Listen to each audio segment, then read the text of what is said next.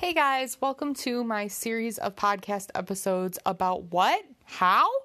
Um, my goal with these episodes is going to be to try to explain to you what a certain comprehensible input strategy is and how to implement it in your classrooms. I hope they're helpful for you. Hey everyone, in today's podcast episode, I'm going to break down the strategy called Write Inside the Story. Now, if you are using the Stepping Stones curricular framework, this strategy could be used either during reading workshop, working with like a class text from the day before, like a write and discuss from yesterday, or this could be used during your shared writing portion of the class as you're creating a new write and discuss text and it could be a way to differentiate for your high flyers or higher achieving students um, in the classroom to kind of push them to go beyond um, maybe just the basics of a write and discuss. So the idea is super simple. So basically, what you do is you create a write and discuss text and you don't talk about every detail. You just maybe come up with the main points of what happened. So I know I did this specifically with my seventh graders, and I'm sure that there is a video demonstration of this on my YouTube channel. So if you want to go look, um, it was about the movie Talk. El Regalo, the present, where um, I don't want to ruin it for you. Spoiler alert! Um, where there's a boy who's playing video games in his house, and his mom brings home a puppy in a box, and the puppy only has three legs and the boy is like angry and frustrated and ends up in the end he ends up like loving the dog and wanting to go outside and play with it and then we see that he also has three legs. So there's this deeper you know there's this deeper meaning behind why he reacted the way he did.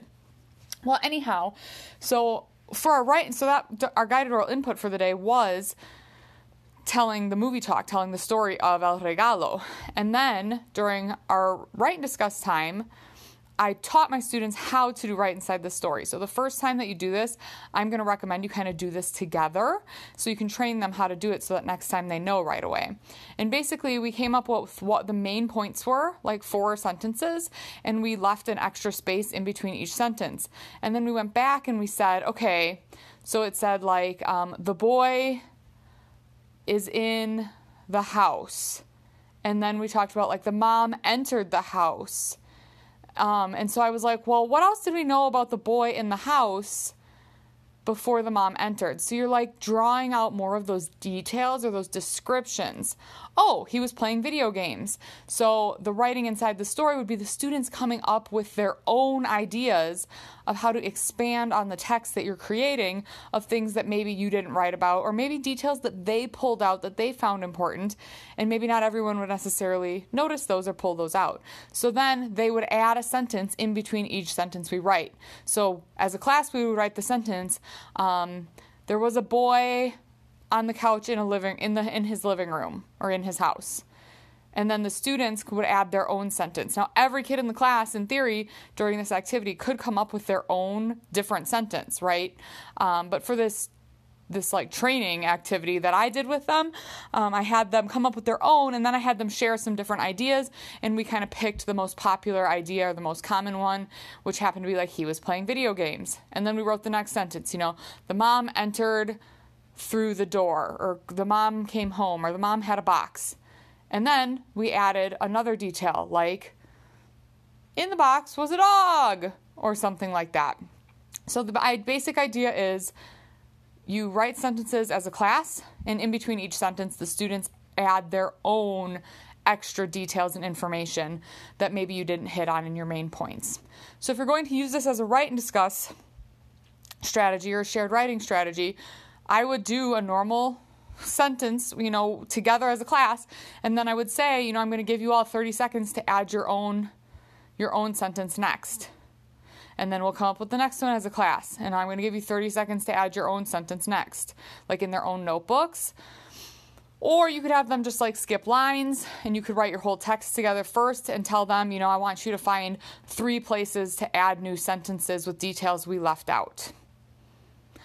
And if you were going to use this, to use this the next day for your reading workshop time, I would just project a text, your class text, and I would tell them, you know, try to add at least one sentence in between each sentence that's already there, or try to add three new sentences to it. And I would have them like copy down what the text said with adding their new sentences in.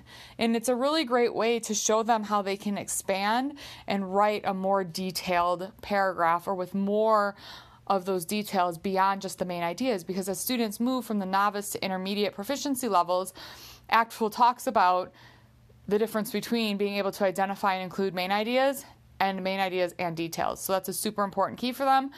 If you're going to use it as a differentiation technique during um, either the reading workshop or shared writing time, it would be um, a great way for you to say, hey, I have a challenge for those of you who think you're ready for it that in between each sentence we write, I want you to add your own sentence with even more details from the story that we didn't include. Um, and that way they can kind of push themselves to be further. So that is write inside the story.